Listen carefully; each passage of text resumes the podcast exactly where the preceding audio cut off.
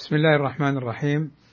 إن الحمد لله نحمده ونستعينه ونستغفره ونعوذ بالله من شرور أنفسنا ومن سيئات أعمالنا. من يهده الله فلا مضل له ومن يضلل فلا هادي له وأشهد أن لا إله إلا الله وحده لا شريك له وأشهد أن محمدا عبده ورسوله. يا أيها الذين آمنوا اتقوا الله حق تقاته ولا تموتن إلا وأنتم مسلمون. يا أيها الناس اتقوا ربكم الذي خلقكم من نفس واحدة وخلق منها زوجها وبث منهما رجالا كثيرا ونساء واتقوا الله الذي تساءلون به والأرحام إن الله كان عليكم رقيبا. يا أيها الذين آمنوا اتقوا الله وقولوا قولا سديدا. يصلح لكم أعمالكم ويغفر لكم ذنوبكم ومن يطع الله ورسوله فقد فاز فوزا عظيما. وبعد. فقد توقفنا في كتاب التوحيد عند قول المصنف رحمه الله تعالى وقضى ربك ألا تعبدوا إلا إياه وبالوالدين إحسانا. هذه الآية أوردها شيخ الإسلام محمد بن عبد الوهاب رحمه الله تعالى في كتاب التوحيد للدلالة على أن الله عز وجل قضى وأمر وكتب على عباده أن يوحدوه وأن يفردوه بالعبادة وحده لا شريك له. والقضاء هنا قضى قضاء شرعي أي أن الله أمرنا بذلك. والقضاء كما ذكر أهل العلم نوعان قضاء كوني وقضاء شرعي. أما القضاء الكوني فقد يكون في الأمر الذي يحبه الله وفي الأمر الذي لا يحبه الله. مثل الكفر والمصائب ومثل ما ينفع الناس من أمور الدنيا. وأما القضاء الشرعي فهو لا يكون إلا فيما يحبه الله عز وجل من صلاة وصيام وزكاة وصلة للأرحام وعمل صالح وترك للعمل السيء. والفرق بين الكون والقدر أن الكون لا بد أن يقع. وأما الشرعي فقد يقع وقد لا يقع. فالقضاء الشرعي الله أمرنا بالصلاة فمنا من يصلي فمنا من لا يصلي. أمرنا بالإسلام والإيمان فمنا من أسلم ومنا من لم يسلم. فهذا هو الفرق بينهما. وقوله هنا وقضى ربك يعني أمرنا وقضى قضاء شرعيا. ولذلك وما أكثر الناس ولو حرصت بمؤمنين. مع أن الله أمرنا بالتوحيد وأوجب علينا إفراده بالعبادة ولكن وقع من وقع في الشرك. وقضى ربك ألا تعبدوا إلا إياه.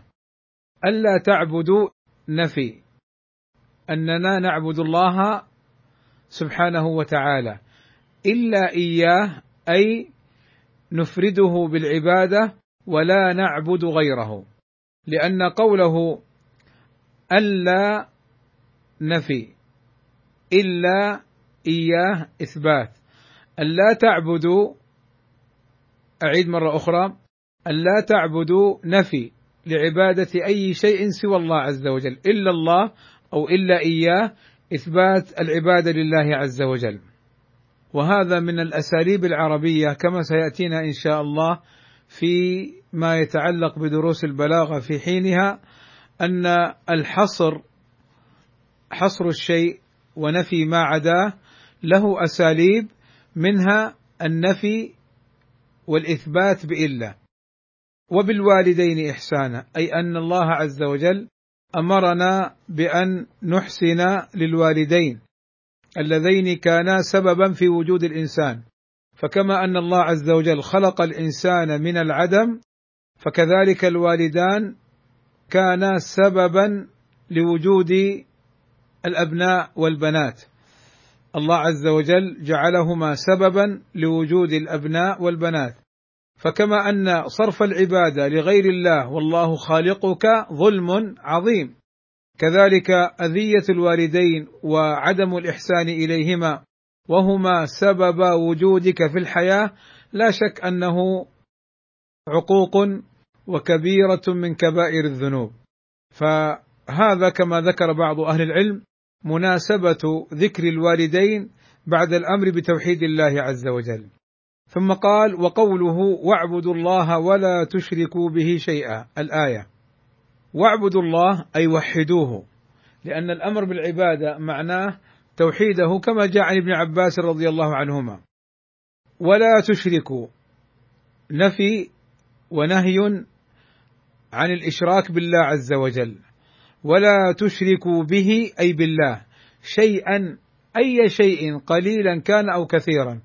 ولذلك الذي قرب الذبابة لغير الله دخل النار. الذي قرب الذبابة لغير الله دخل النار. لأن قوله ولا تشركوا به شيئا يفيد العموم. في لغة العرب يفيد العموم أي لا تشركوا به أي شيء مهما قل أو كثر مهما صغر أو عظم مهما كان. الله عز وجل ليس بحاجة لشريك. والله عز وجل أغنى الشركاء عن الشرك. فمن أشرك معه سبحانه وتعالى غيره تركه وشركه. ولذلك أمرنا سبحانه وتعالى واعبدوا أمر بالعبادة. واعبدوا الله ولا تشركوا به شيئا. ثم قال وقوله قل تعالوا أتل ما حرم ربكم عليكم ألا تشركوا به شيئا. الآيات. هذه الآيات التي في سورة الأنعام وصانا الله عز وجل فيها وأمرنا بعدة أمور ابتدأها بأعظمها وأهمها وأساسها وهو التوحيد. فقال ألا تشركوا به شيئا. أي اعبدوه وحده لا شريك له سبحانه وتعالى. فالله عز وجل حرم الشرك والكفر. قل تعالوا أتل ما حرم ربكم عليكم. والمعنى حرم على جميع الناس. ألا تشركوا به شيئا. قال ابن مسعود رضي الله عنه من أراد أن ينظر إلى وصية محمد صلى الله عليه وسلم التي عليها خاتمه فليقرأ قل تعالوا أتل ما حرم ربكم عليكم إلى قوله وأن هذا صراطي مستقيما. طيب هذا الأثر عن ابن مسعود رضي الله عنه أخرجه الترمذي وغيره وضعفه الألباني. وشراح الحديث ذكروا فائدة في الآثار أو الأحاديث التي يذكرها شيخ الإسلام محمد بن عبد الوهاب في كتابه التوحيد وتكون في مرتبة الضعف ذكروا فائدة آه، متعلقة بذلك. فقالوا غالبا لا يورد أحاديث منكرة ولا آثار منكرة أو شديدة الضعف. هذا واحد. اثنين قالوا الشيء الضعيف هذا له أصل يدل عليه. له أصل يدل عليه. بمعنى ليس بشيء جديد. ليس بشيء جديد. فلا يؤثر على كتاب التوحيد أو غيره من كتب شيخ الإسلام محمد بن عبد الوهاب أو غيره من أهل العلم. وجود بعض الأحاديث الضعيفة إذا عرف ونبه على ضعفها خاصة فهذا لا يسلم منه كتاب إلا كتاب الله عز وجل. ثم الصحيحان أجمعت الأمة على صحة ما فيهما إلا أحرف يسيرة كما سيأتينا إن شاء الله من كلام الحافظ بن حجر في نزهة النظر. فإذا آه، نعود إلى أثر ابن مسعود ما معناه؟ يعني ابن مسعود رضي الله عنه يقول من أراد أن ينظر إلى وصية رسول الله التي عليها خاتمه أي التي ختم بها. وليس هناك وصية ختم عليها النبي. والمعنى أن ابن مسعود رضي الله عنه يقول لو أن النبي صلى الله عليه وسلم كان أوصى بشيء وختم عليه لكان أوصى بهذه الآيات أو بما تضمنته هذه الآيات. فهذا هو معنى هذا الأثر. ولا شك أن هذه الآيات آيات عظيمة قد اهتم بها العلماء وشرحوها في دروس وفي مؤلفات لما اشتملت عليه من الأوامر والنواهي العظيمة التي تشمل أصول الإسلام. وهذه الأوامر المذكورة في قوله تعالى: قل تعالوا أتل ما حرم ربكم عليكم ألا تشركوا به شيئا. ابتدأها سبحانه وتعالى بالنهي عن الشرك معه سبحانه وتعالى مما يدل على عظيم خطورة الشرك وعلى وجوب التوحيد وإفراده بالعبادة سبحانه وتعالى. اذا هذه مجموعة آيات ذكرها شيخ الإسلام محمد بن عبد الوهاب كلها تتضمن اولا الحكمة من خلق الناس عبادة الله وإفراده بالعبادة. ثم تضمن ثانيا أن الله عز وجل أخبرنا أن الرسل الذين أرسلهم الله عز وجل اتفقوا وأجمعوا واتحدوا في دعوتهم على أمر أساس وهو عبادة الله عز وجل واجتناب الطاغوت واجتناب الشرك ثم ثالثا بين لنا المؤلف رحمه الله تعالى أن الله عز وجل قضى وأمر قضى قضاء شرعيا وأمرنا بأن نعبده ولا نشرك به شيئا. ثم أكد هذا بقوله تعالى واعبدوا الله ولا تشركوا به شيئا. وفائدة هذه الآية مع ما سبق العموم في عدم الشرك واعبدوا الله ولا تشركوا به شيئا. فشيئا نكرة تفيد كل شيء صغير أو كبير حقير أو عظيم عند صاحبه فلا ملك مقرب ولا نبي مرسل ولا حجر ولا بقر ولا شمس ولا قمر ولا غير ذلك من أين هذا؟ من النهي عن الإشراك به سبحانه وتعالى شيئا أي أي شيء كان. ثم ختم هذه الآيات بأن الله عز وجل أوصانا كما في هذه الآيات ذلكم وصاكم به ذلكم وصاكم إلى آخره وأن الله عز وجل حرم الشرك به حرم الشرك به سبحانه وتعالى. فكان هذا الترتيب ترتيبا بديعا في تقرير التوحيد ووجوبه في مقدمة الكتاب. ولذلك قال بعض الشراح استغنى شيخ الإسلام محمد بن عبد الوهاب عن أن يذكر مقدمة لبيان عظم التوحيد وبيان ما بسببه ألف الكتاب بإيراد هذه الآيات الدالة على تلك الأمور العظيمة. الحكمة من خلق الناس جميعا وخلق الجن والإنس أن الرسل كلهم دعوا إلى التوحيد أن الله قضى وأمر بذلك أن الله نهى عن أن يشرك به أي شيء قليل أم كثير صغير أم كبير أن الله عز وجل حرم علينا الإشراك به. طيب. ثم انتقل بعد ذلك في خاتمة هذه المقدمة بحديث معاذ بن جبل. فقال وعن معاذ بن جبل رضي الله عنه قال كنت رديف النبي صلى الله عليه وسلم على حمار فقال لي يا معاذ أتدري ما حق الله على العباد وما حق العباد على الله؟ فقلت الله ورسوله أعلم. فقال صلى الله عليه وسلم فإن حق الله على العباد أن يعبدوه ولا يشركوا به شيئا وحق العباد على الله أن لا يعذب من لا يشرك به شيئا. فقلت يا رسول الله أفلا أبشر الناس؟ فقال صلى الله عليه وسلم لا تبشرهم فيتكلوا. أخرجاه في الصحيحين. هذا الحديث الذي ختم به شيخ الإسلام محمد بن عبد الوهاب رحمه الله تعالى هذه المقدمة. حديث حديث عظيم. وذلك أن النبي صلى الله عليه وسلم يقول لمعاذ حق الله أن يعبد ولا يشرك به وحق العباد أن من مات على التوحيد لا يعذبه الله عز وجل.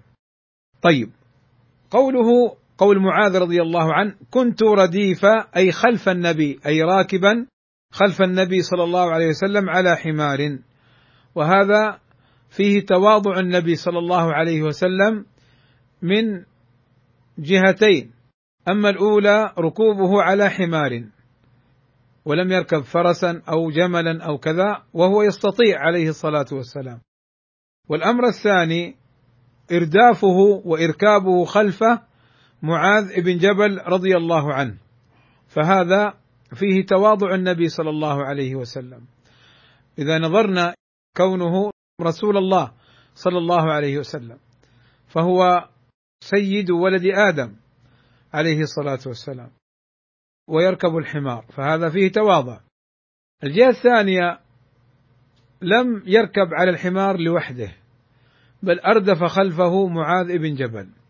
وهذا أيضا فيه تواضع النبي صلى الله عليه وسلم وفيه أنه ينبغي للعالم ولمعلم الناس الخير أن يتواضع لهم. ولذلك وهذه كلمة على الهامش كما يقال ليس مطلوبا من العالم أو طالب العلم أن يعني يجعل له مكانة وأنه يعظم وأن الطلاب يكونون بعيدين عنه وأنه لا يخاطب إلا بكذا وأنه يترفع على الناس. هذه ليست السنة. هذه ليست السنة. هذه آداب وطقوس لبعض المتعلمين والمتعالمين ولبعض من انتشرت عنده خلاف السنة. يعني أنت أيها العالم وريث للنبي صلى الله عليه وسلم. فهل أنت أعظم من النبي؟ لا. فينبغي أن تتواضع مع طلاب العلم وأن تلين بجانبك معهم فهم وصية رسول الله صلى الله عليه وسلم. ولذلك ينبغي للمتعلم وللعالم أن يقتدي بتواضع النبي صلى الله عليه وسلم وتواضعه عليه الصلاة والسلام مشهور معلوم ليس بحاجة إلى دليل.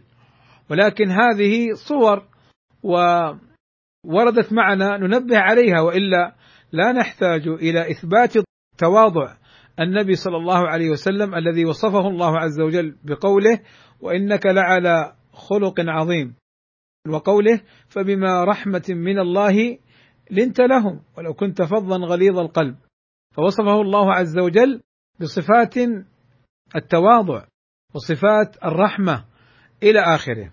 فإذا نستفيد من هذا وأننا ينبغي أن نعلم أن هذه الصفات ليست مطلوبة اعني التكبر والترفع وأن هذا الشخص الذي هو طالب علم أو عالم يعني يعامل وكأنه وكأنه. لا ليس هذا. فالعالم يلين جانبه مع طلبة العلم. ثم النبي صلى الله عليه وسلم يقول يا معاذ يا معاذ يا للنداء. ونادى النبي صلى الله عليه وسلم معاذا ليلفت نظره. هو كان خلفه فكان بإمكانه أن يكلمه مباشرة ولكن ناداه. والنداء بالاسم له أثر على السامع من جهة أنه آه، ينتبه ويركز فيما يقوله المتكلم. فهيأه صلى الله عليه وسلم لما سيأتي من الكلام. فقال أتدري؟ ما حق الله على العباد وما حق العباد على الله. هنا النبي صلى الله عليه وسلم أتدري بالسؤال والاستفهام. وهذا أيضا تأكيد للانتباه من حيث المرحلة الأولى يا معاذ انتبه معاذ. ثم المرحلة الثانية تنبيه معاذ إلى أن يفكر في الكلام ما حق الله وما حق العباد. فهنا معاذ رضي الله عنه سيفكر أكثر في هذا الكلام الذي ألقي عليه. ولذلك ينبغي أن يستفيد العالم والمتعلم ومعلم الناس الخير أن يستفيد من هذا الأسلوب. ولذلك الشيخ العثيمين رحمة الله عليه كثيرا في دروسه من حضرها وجالس الشيخ آه، يلحظ أنه يسأل كثيرا أثناء الدروس. يسأل. وهذا السؤال آه، ليس من باب التصعيب على الطلاب ولكن من باب تشحيذ الهمم ولفت الانتباه وأيضا المراجعة. فالنبي صلى الله عليه وسلم ألقى هذا السؤال على معاذ. أتدري ما حق الله على العباد وما حق العباد على الله؟ حق الله على العباد. يعني ما الأمر الذي أوجبه الله عز وجل على عباده؟ وهذا كما مر معنا في الآيات أن الله عز وجل أمرنا وقضى علينا شرعا أمرنا بالتوحيد ونهانا عن الشرك. فهذا حق الله عز وجل أوجبه علينا فهو حق لله وواجب علينا لله عز وجل. ثم قال وما حق العباد على الله؟ يعني العباد لهم حق عند الله أي أن الله أوجب على نفسه أن الله أوجب على نفسه أن لا يعذب من مات على التوحيد. كما قال الله عز وجل كتب ربكم على نفسه الرحمة أنه من عمل منكم سوءا بجهالة ثم تاب من بعده وأصلح فأنه غفور رحيم. فالله عز وجل كتب على نفسه. فالله عز وجل كتب على نفسه وأوجب على نفسه أن من مات على التوحيد من العباد أنه يدخله الجنة وأنه لا يعذبه. طيب معاذ رضي الله عنه قال: الله ورسوله أعلم. يعني أنا لا أعلم. أنا لا أعلم. ولكن الذي يعلم هو الله عز وجل. والرسول يعلم لأن الله أوحى إليه لأنه هو الذي سأل صلى الله عليه وسلم. فإذا سأل فهو يعلم ما حق الله وإذا كان هو رسول الله فهو أعلم الناس بحقوق الله عز وجل.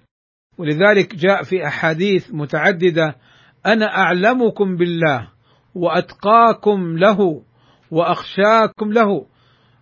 في عدة أحاديث عن النبي صلى الله عليه وسلم. وهنا تنبيه أو عدة تنبيهات. الأول أن هذا يقال في حال حياة النبي صلى الله عليه وسلم.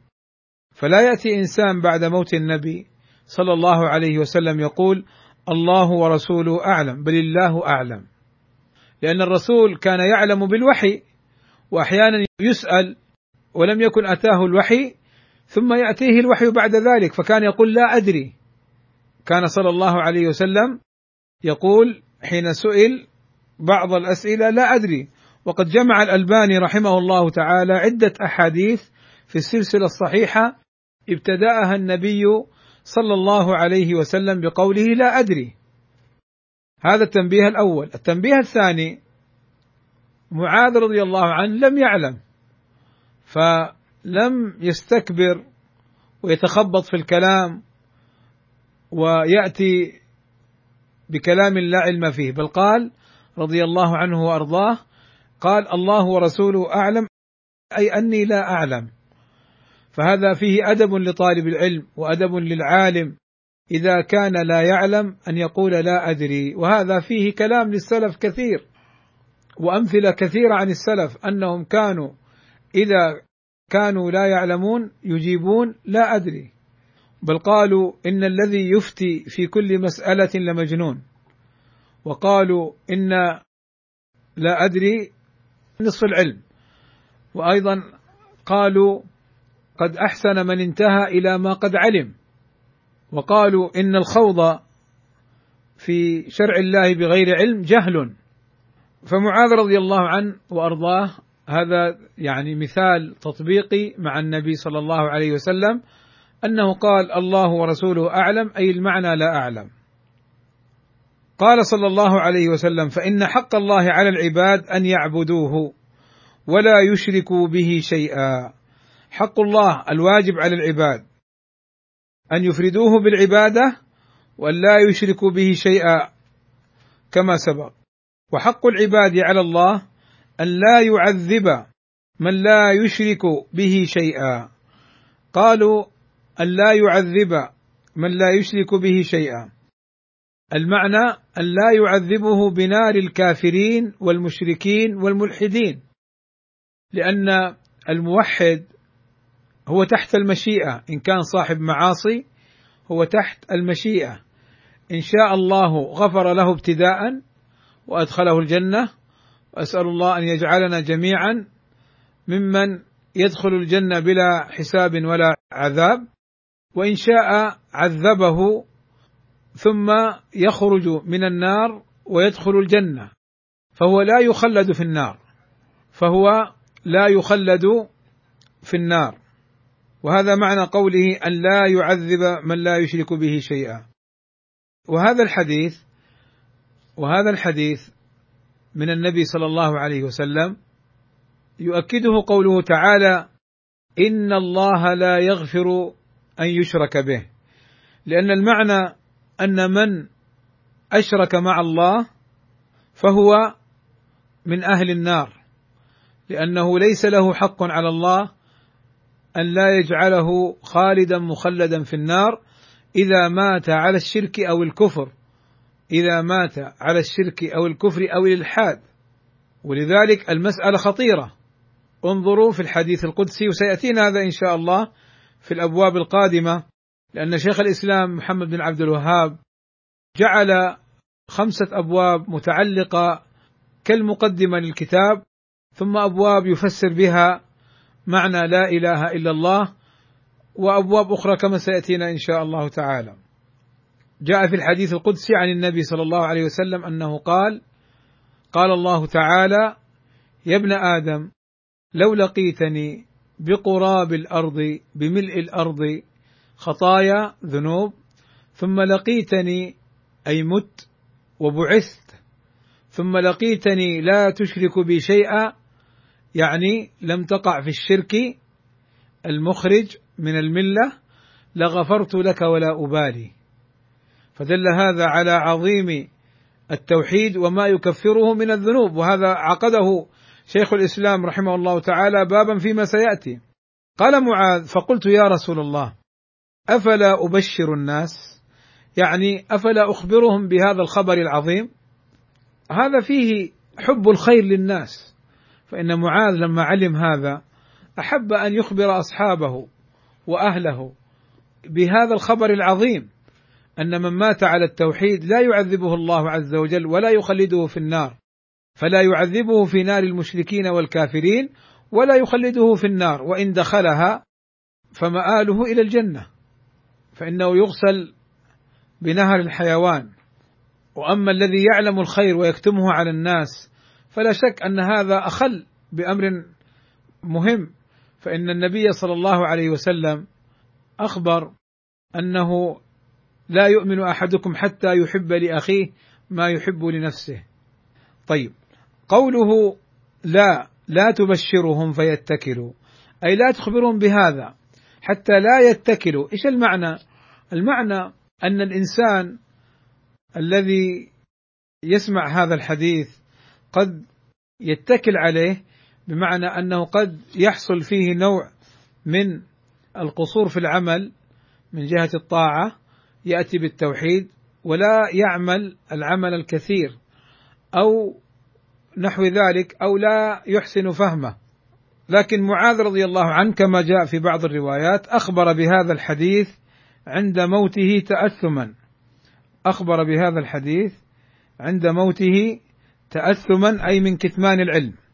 وهذا الحديث واضح الدلالة من جهة إفادة وجوب التوحيد والنهي عن الشرك وأن التوحيد وإفراد الله بالعبادة وعدم الشرك به حق لله عز وجل وواجب على جميع الناس وعلى جميع الثقلين إنسهم وجنهم لأن الله ما خلقهم إلا لذلك.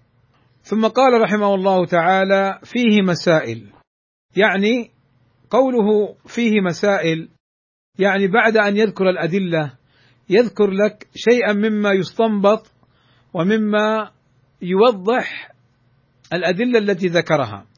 فقال الأولى الحكمة من خلق الجن والإنس. الحكمة واضحة لأن الله يقول وما خلقت الجن والإنس إلا ليعبدون.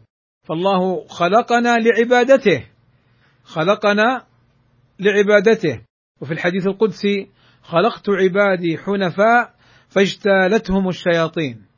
خلقت عبادي حنفاء فاجتالتهم يعني فحرفتهم الشياطين. لأن الله أخذ عليهم الفطرة وأشهدهم على نفسه.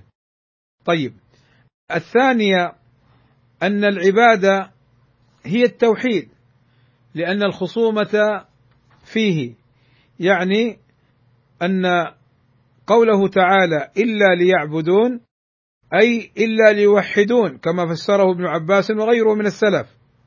فدل هذا على أن العبادة هي التوحيد. فالعبادة التي تخلو ولا يوجد فيها التوحيد ليست بعبادة وليست بمقبولة. كما نحن نعلم أن العمل لا يقبل إلا بشرطين. الأول الإخلاص وهو التوحيد والثاني المتابعة لسنة النبي صلى الله عليه وسلم. وقوله لأن الخصومة فيه أي الخصومة في توحيد العبادة. فالشياطين نصبت للناس التماثيل والأصنام وحرفتهم فجعلتهم يعبدون الشجر والحجر والقمر والأولياء والقبور والصالحين إلى غير ذلك. فأرسل الله عز وجل نوحا لما ظهرت الأصنام كما سيأتينا إن شاء الله تعالى. ففيه الخصومة بين الأنبياء وبين من أشرك من قومهم. وهذا يعني يشير إلى أن المشركين كما مر معنا كانوا مقرين بتوحيد الربوبية.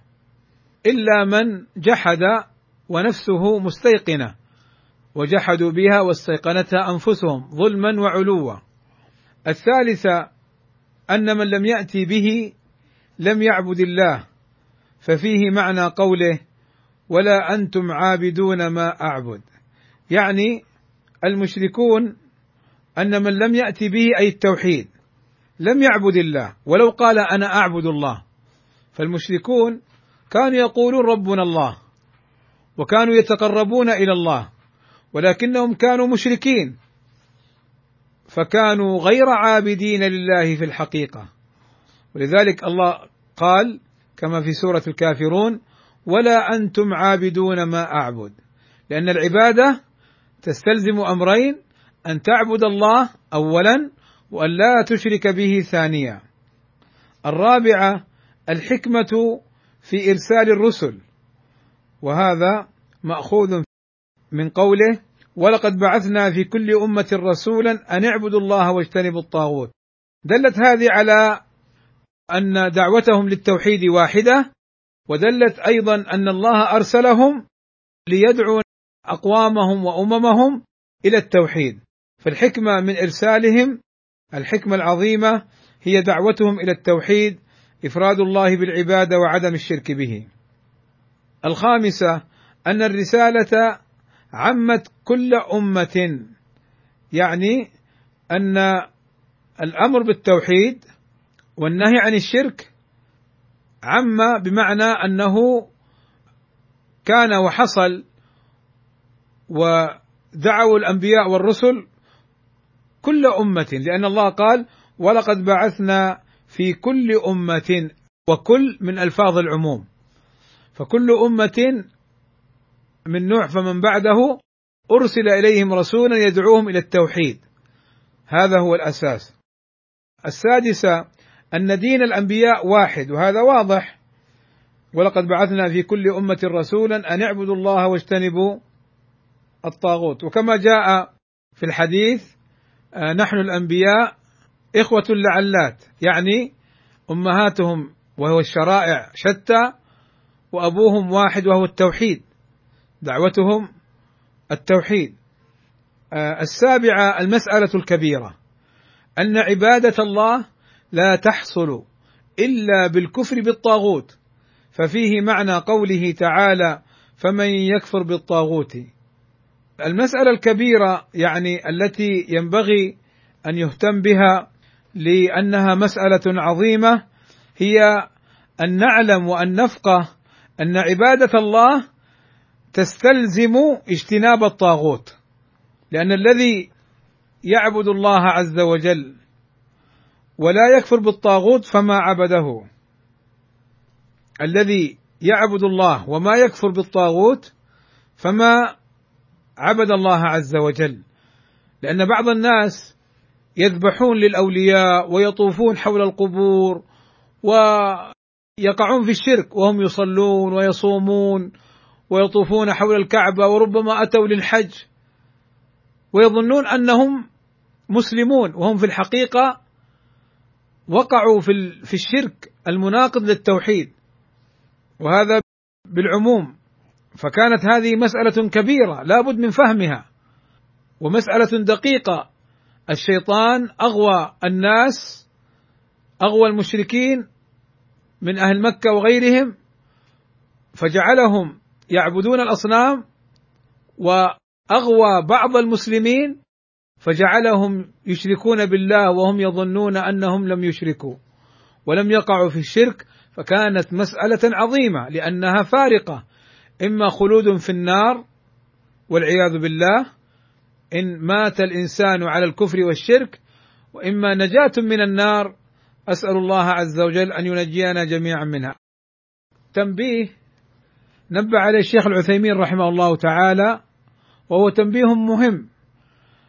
لما يقال إنه هذا شرك وهذا كفر وأن من مات على الكفر ومات على الشرك هذا كما سبق معي وذكرت لكم أثناء الكلام قبل قليل على العموم، إيش المعنى؟ ليس كل من وقع في الشرك أو الكفر نكفره ونجعله مشركا، لأن هناك لابد من وجود الأسباب وانتفاء الموانع، لابد من وجود الأسباب وانتفاء الموانع، وهي مسألة العذر بالجهل الفارقه بين الحدادية والسلفية، فالسلفيون يعذرون بالجهل وأما الحدادية لا يعذرون بالجهل بل يكفرون مباشرة حتى يكفرون آباءهم وأمهاتهم وأبنائهم وأخوانهم وأقاربهم.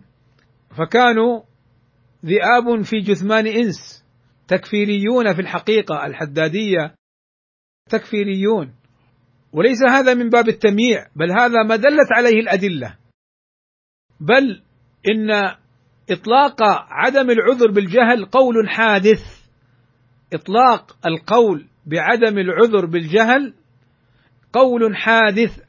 والحدادية تكفر الناس وتضللهم ويزعمون أنهم يتبعون السلف وإنما يتبعون الشيطان وإنما يتبعون أهواءهم. وإنما يتبعون الضلال والانحراف. فإن فكر الحدادية منبعه وأساسه من جماعة آه، التكفير والهجرة والتكفيريون الذين كانوا في ضمن جماعة الإخوان في مصر.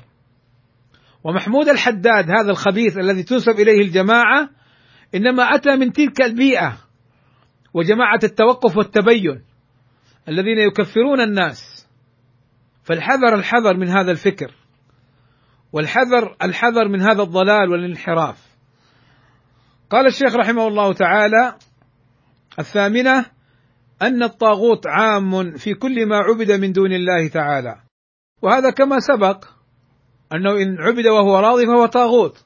وأما إن كان عبد نبي أو ملك أو رجل صالح ولي فإن هنا الطاغوت الشيطان الذي يعبد من دون الله لا الولي ولا الملك. ثم قال رحمه الله تعالى التاسعة عظم شأن الثلاث آيات المحكمات في سورة الأنعام عند السلف يعني لأثر ابن مسعود. وفيها عشر مسائل يعني الآيات هذه تضمنت عشر مسائل. من الأمر بعدم الزنا وعدم القتل وآخره قال أولها النهي عن الشرك وفائدة هذا الدلالة على أن الشرك بالله عز وجل هو أعظمها وهو أشدها وهو الذي إن وجد فقد خسر الإنسان خسرانا مبينا. أرجع مرة ثانية أنبه بعض الحدادية يستعملون انتبهوا حتى تفهموا الكلام. يعني الحدادي الخبيث يأتيك بكلام لأئمة الدعوة. واحد أطلق العبارة قد يكون عبارة يفهم منها ذلك لكن البقية لا. عندهم يعني تفصيل في المسألة. فيأتيك لهؤلاء يأخذ من كلامهم الحكم بالكفر والشرك لمن وقع في ذلك ومراد هؤلاء العلماء كما يدل عليه طريقتهم ونهجهم وسياق الكلام الحكم العام لا الحكم الخاص على الأعيان. فيجعل كلامهم في الحكم العام منزل على الأعيان فيعلم الطلاب التكفير. ويجعلهم يظنون أن هذا هو منهج أئمة الدعوة وهو كذاب فاجر في هذا. فأئمة الدعوة براء من تكفير الأبرياء وأئمة الدعوة براء من منهج الحدادية ومن منهج التكفير. بارك الله فيكم. ولذلك يعني لما يأتي واحد ويقول الفرق بين منهج ابن تيمية ومنهج أئمة الدعوة النجدية في العذر بالجهل هذا الكلام دسيسة كدسيسة الزمخشري في اعتزالياته. لأنه في كلامه كأنه يقول شيخ الإسلام يعذر بالجهل وأئمة الدعوة لا يعذرون بالجهل وهو كذاب. هناك عدة رسائل. منها رسالة لأخينا عيد الريحاني رحمه الله تعالى. آه، طالب علم توفي رحمة الله عليه قبل سنوات. أسأل الله أن يغفر له وأن يرحمه وأن يجزيه خير الجزاء. قام بجمع كلام أئمة الدعوة في مسألة العذر بالجهل. وقد اطلع على هذه الرسالة فيما أذكر الشيخ ربيع لما كان بمكة وأثنى عليها. وأثبت من كلام أئمة الدعوة أنهم يعذرون بالجهل. عشرات إن لم تكن مئات النصوص. فانتبهوا بارك الله فيكم لهذه التأسيسة التي يعني يحاول البعض من الحدادية تمريرها بطريقة خبيثة زمخشرية فاحترسوا منها. قال العاشرة قال الآيات المحكمات الآيات المحكمات في سورة الإسراء وفيها ثمانية عشر مسألة. بدأها الله بقوله لا تجعل مع الله إلها آخر فتقعد مذموما مخذولا. وختمها بقوله ولا تجعل مع الله إلها آخر فتلقى في جهنم ملوما مدحورا. ونبهنا الله سبحانه على عظم شأن هذه المسائل بقوله ذلك مما أوحى إليك ربك من الحكمة. هذه المسألة العاشرة التي ذكرها شيخ الإسلام محمد ابن عبد الوهاب رحمه الله تعالى للدلالة على أهمية التوحيد وهو دليل لم يذكره فيما سبق وقوله الآيات المحكمات المحكمات هنا أي الواضحات الجلية الواضحات الجلية البينة المعنى والتي ترد على المشركين في شركهم لأن المشركين يتقربون للأولياء ويدعون الأولياء ثم تقول يا أخي اتق الله لا تشرك. يقول لك لا أنا ما أشركت. يطوفون حول القبور فتقول له يا أخي اتق الله لا تشرك. فيقول لا أنا ما أشركت. انظر لا تجعل مع الله إلها آخر. فتقعد مذموما مخذولا. وقوله ولا تجعل مع الله إلها آخر.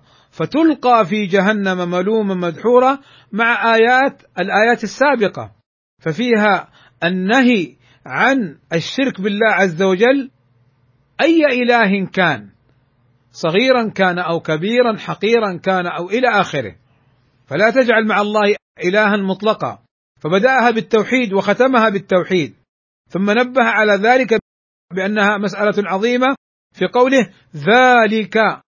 لأن ذلك في لغة العرب لما يقال للشيء القريب وهي آيات مذكورة قريبة فيشار للآيات القريبة بذلك إذا أشير للقريب بأداة إشارة تستعمل في البعيد دل على التعظيم. ذلك مما أوحى إليك ربك من الحكمة. الحادية عشرة آية سورة النساء التي تسمى آية الحقوق العشرة. بدأها الله تعالى بقوله: واعبدوا الله ولا تشركوا به شيئا. هذه الآية في سورة النساء تسمى آية الحقوق العشرة، لأن الله عز وجل ذكر فيها عشرة حقوق بدأها بالتوحيد. واعبدوا الله أمر بعبادة الله ولا تشركوا به شيئا نهي عن الشرك. وهذا أيضا تأكيد لما سبق. الثاني عشر التنبيه على وصية رسول الله صلى الله عليه وسلم عند موته. يعني لو ثبت الأثر لكان ولكن المعنى العام نعم الرسول وصى بهذه الأمور فكان يحذر من الشرك. لعن الله اليهود والنصارى اتخذوا قبور أنبيائهم مساجد. لا تتخذوا قبري عيدا لا تتخذوا قبري وثنا يعبد. إلى آخره. الثالث عشر معرفة حق الله علينا من توحيده وعدم الشرك به وهو أعظم الحقوق. يا بني لا تشرك بالله إن الشرك لظلم عظيم. الرابعة عشر معرفة حق العباد عليه إذا أدوا حقه وذلك بأن لا يخلدهم في النار وأن لا يعذبهم بنار المشركين والكافرين. وهذا حق أوجبه الله على نفسه وكتبه على نفسه ولم يوجبه عليه أحد. الخامسة عشر أن هذه المسألة لا يعرفها أكثر الصحابة لأن معاذ بن جبل رضي الله عنه وكان من فقهاء الصحابة وكان ممن يحرص على العلم. كما قال له في ذلك الحديث لما سأله فقال يا رسول الله دلني على أمر آه، يقربني من الجنة ويباعدني من النار. أو كما قال عليه الصلاة والسلام. ثم قال أن هذه المسألة لا يعرفها أكثر الصحابة. فإذا كان معاذ رضي الله عنه بفضله ومكانته وحرصه على العلم لم يعرف الجواب في هذا فكيف بغيره رضي الله عنهم أجمعين؟ وكونه لا يعرفها أكثر الصحابة آه، ليس ذما ولكن إنما العلم بالتعلم. إي نعم شوف هذا الحديث لفظه هكذا في الأربعين النووية. قال معاذ رضي الله عنه يا رسول الله أخبرني بعمل يدخلني الجنة ويباعد من النار. فقال لقد سألت عن عظيم وإنه ليسير على من يسره الله عليه. تعبد الله ولا تشرك به شيئا. الحديث. العلم رحم بين أهله. طيب أيضا هذا الحديث يدل على فضله لأن معاذ سأل عن أمر عظيم ودقيق جدا. فمعاذ له مكانته. فمن هنا استنبط شيخ الإسلام محمد بن عبد الوهاب أن هذه المسألة لا يعرفها أكثر الصحابة. وتأمل قوله لا يعرفها أكثر يعني يوجد من يعرفها لا أنه لا يعرفها الجميع. طيب. السادسة عشر قال جواز كتمان العلم للمصلحة. يعني إذا ترتب على معرفة العلم فائدة فإنه يذكر ولا مانع من ذلك. إذا ترتب على ذكر مسألة والعلم فيها وذكر الدليل فيه مفسدة فإنه لا يذكر. أعطيكم على سبيل المثال. الأحاديث التي فيها في ظاهرها شيء من الخروج على السلطان أو شيء من الإنكار على السلطان. كقوله صلى الله عليه وسلم أفضل كلمة خير الشهداء وافضل الشهداء كلمة حق عند سلطان جائر. هذه الأحاديث في زمن الفتن لا تذكر حتى لا تهيج الناس على ولاة أمرهم. الأحاديث التي فيها آه، أفلا ننابذهم فإن الإمام أحمد رحمه الله تعالى جاء عنه في بعض الروايات أنه قال هذه الأحاديث لا تذكر لعامة الناس في الفتن أو كما قال رحمه الله تعالى. فكذلك هذا الحديث الذي فيه أن الناس إذا عبدوا الله لا يعذبهم إذا وحدوا الله لا يعذبهم قد يعني يؤدي الفهم غير الصحيح إلى التكاسل وعدم النشاط في العبادة. فدل هذا الحديث على هذه المسألة. جواز كتمان العلم للمصلحة. هنا أنبه على قضية أحيانا نجدها في بعض المواقع وعلى ألسنة بعض السلفيين. تجده يتكلم في المسألة. فتقول يا أخي ما كان ينبغي أن تتكلم في المسألة الآن لأنها تحدث فتنة. يقول لا لا يجوز تأخير البيان عن وقت الحاجة. لا ليس هذا هو محله. إذا كانت القضية تتعلق بفتنة أو تتعلق بمفسدة راجحة أو يعني مفسدة يخشى على العوام فيجوز كتمان العلم في هذا الموقف. كما قال العلماء مثلا بيع العنب وبيع السكين لا مانع منه ولكن لا يجوز بيع العنب لمن يتخذه خمرا ولا يجوز بيع السكين في زمن الفتن حتى لا يتخذه الناس آلة في الخروج على السلطان وهكذا. فبعض الناس عنده فقه أعوج فتراه يتكلم وينكر لا يجوز تأخير البيان عن وقت الحاجة. ولما قلت لهم يا إخوان الفتنة ابتعدوا عنها لا يجوز السكوت ولا كتمان الحق والعلم في يعني وقت الحاجة. لا ليس من هذا الباب. الحق إن شاء الله يعالج بالطريقة الشرعية وأهل العلم والعلماء المطلعون على مثل هذه الفتن يعالجونها. الفتن ما تتوقد وما تكبر إلا بهذه التدخلات. فتاتي التدخلات في وسائل التواصل تاتي التدخلات يذهبون إلى المشايخ ينقلون الكلام والكلام من هنا ومن هنا ويثيرون الفتن الكبيرة. فتهيج وتصبح كبيرة. أما لو سكتوا وصبروا وتركوا الأمور بمشيئة الله عز وجل تعالج من العلماء والعقلاء والحكماء تتعالج. أما يجيك واحد جاهل أنت تريدني أن أسكت عن الحق ولا يجوز يا أخي روح اتعلم بعدين أتكلم. ابتلينا والله ابتلينا بشباب أجهل من حمار أهله ويظن نفسه إنه عالم ويتصدر ويتكلم. فلذلك على المرء أن يتقي الله عز وجل وأن لا يكون سببا لإثارة الفتن. لا يتكلم في دين الله بغير علم. طيب السابعة عشر استحباب بشارة المسلم بما يسره. وهذا قد مر معنا. أفلا أبشرهم؟ فالنبي صلى الله عليه وسلم ما قال له لا تبشر الناس بأي شيء إنما قال لا تبشرهم فيتكلوا. فمنعه لأجل مصلحة. فدل هذا على أن التبشير إذا ترتب عليه مصلحة راجحة يبشر الناس.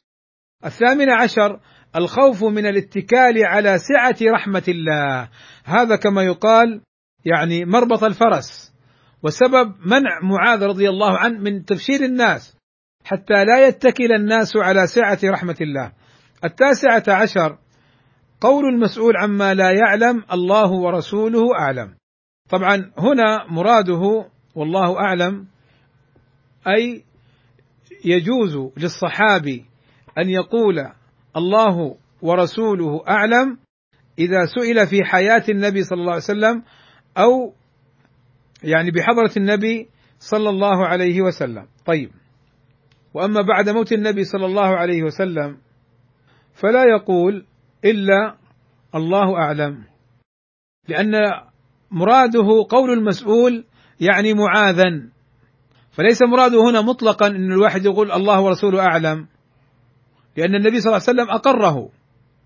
والمعنى أنه يجوز أن يقول ذاك الصحابي وغيره رضي الله عنهم أجمعين يجوز أن يقول معاذ الله ورسوله أعلم وكذلك غيره لما سئل قال الله ورسوله أعلم. ولا يكون داخلا في المذموم. العشرون جواز تخصيص بعض الناس بالعلم دون بعض. وهذا من باب أن العلم يكتمه عن بعض دون بعض. لأن العلم شعب وأودية وعقول الناس لا تتحمله. ما أنت بمحدث الناس بكلام لا تبلغه عقولهم إلا كان لبعضهم فتنة. طيب حدثوا الناس بما يعرفون أو بما يعقلون. أتريدون أن يكذب الله ورسوله؟ الحادية والعشرون. تواضعه صلى الله عليه وسلم لركوب الحمار مع الإرداف عليه وهذا قد مرت. أذكر فائدة. ألف بن مندى رسالة صغيرة سماها الصحابة الذين ردفوا النبي صلى الله عليه وسلم أو الذين أردفهم النبي صلى الله عليه وسلم خلفه وهي رسالة صغيرة مطبوعة. الثانية والعشرون جواز الإرداف على الدابة لأن الرسول صلى الله عليه وسلم أردف معاذ فدل على جوازه. الثالثة والعشرون عظم شأن هذه المسألة كما سبق مسألة التوحيد وعدم الشرك أنها مسألة عظيمة. الرابعة والعشرون فضيلة معاذ بن جبل. ووجه فضيلة معاذ رضي الله عنه من وجوه. الوجه الأول أن النبي صلى الله عليه وسلم أردفه خلفه. الوجه الثاني أن النبي صلى الله عليه وسلم خصه بهذا الكلام. خصه أو كان ممن خصه صلى الله عليه وسلم بهذا العلم. ومعاذ أخبر عند موته تأثما.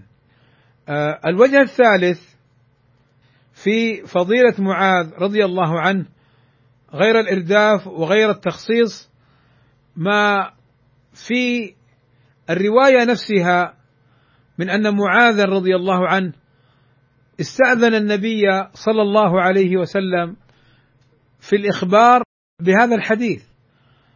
ووجه ذلك أن معاذ شعر أن الحديث جميل جدا وفي الوقت نفسه كأنه خشي أن يفهمه البعض الفهم الغير الصحيح فاستأذن النبي صلى الله عليه وسلم وإلا الصحابة لما يسمعوا الحديث عن النبي صلى الله عليه وسلم يخبرون به مباشرة ولكن في استئذانه دليل على علمه والله أعلم. وبهذا القدر نكتفي وإن شاء الله نلتقي في الأسبوع القادم وصلى الله وسلم على نبينا محمد وعلى آله وسلم أجمعين.